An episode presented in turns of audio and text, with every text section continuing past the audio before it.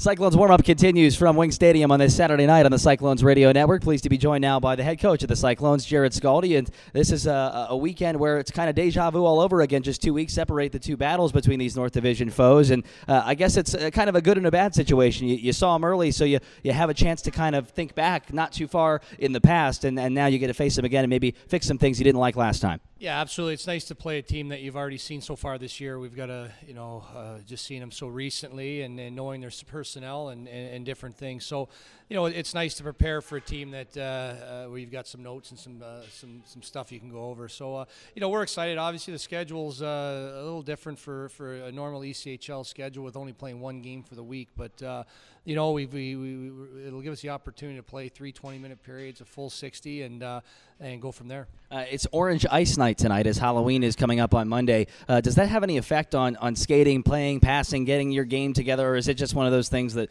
just kind of comes with the territory? I think it's the first five minutes of warm up. Probably there's an adjustment from the player's standpoint where uh, it's just so different. Even from uh, our standpoint, Andrew and myself, it just looks so different out there. But once the game starts rolling, you don't even real realize it. And I remember last year or uh, we we played on some yellow ice or some pink ice, and it really uh, after the after the game started, you didn't really even notice uh, notice the effects of it until you watched the video after, and it was like uh, it definitely looks different. It's a unique thing they do here in, in Kalamazoo with all the different holiday things. So uh, I know they do very well with it, and um, you know it's uh, something different for a lot of our guys too. Well, you look at the the way this team has played in the first three games of the year. Although uh, it's kind of weird, you don't have as many games at, at, once like some of the other teams. So it, almost feels like a college atmosphere where you play a game and then have five or six days off. Uh, how does that affect the game planning and, and the way the players go on the ice every night? Well, we're looking at it as a positive, and it gives us time to go over some systems and stuff. This, this week we had a great opportunity to go over some video from the weekend and go over our forecheck and some things that we need to adjust. I think our neutral zone is something that we addressed. Uh,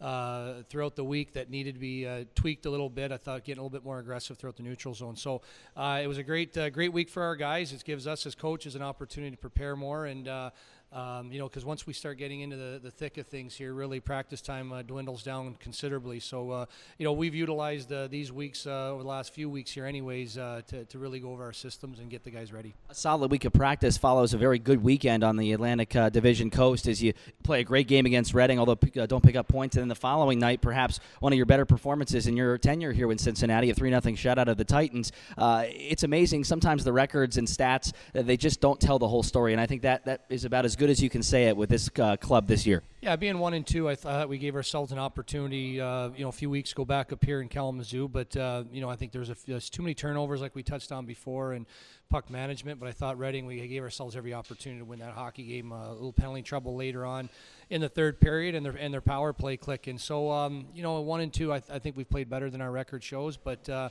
uh, you know, again, we get opportunity after opportunity to improve on that, and tonight's a big one. Uh, you mentioned after the game on the, the 15th, two weeks ago, when the season opened in this building, that you felt like your team was tentative to start the game. And I would imagine going into the locker room tonight before the game, you're going to press right out of the gate, you got to go. Absolutely. I thought we had some young guys playing their first pro games that were sort of in between a lot of situations, and uh, you know they got better in Reading and they got a lot better in Trenton. So um, you know sometimes it takes a few games for guys to uh, to realize that they can play at this level and, and, and gain that confidence. And, and, and, a lot of these guys, uh, they definitely all know they can play here, and now it's time to realize that they can contribute at this level. Chet Pickard, the fourth best goaltender in the ECHL right now, with a 1.69 uh, goals against average, I believe it stands right now.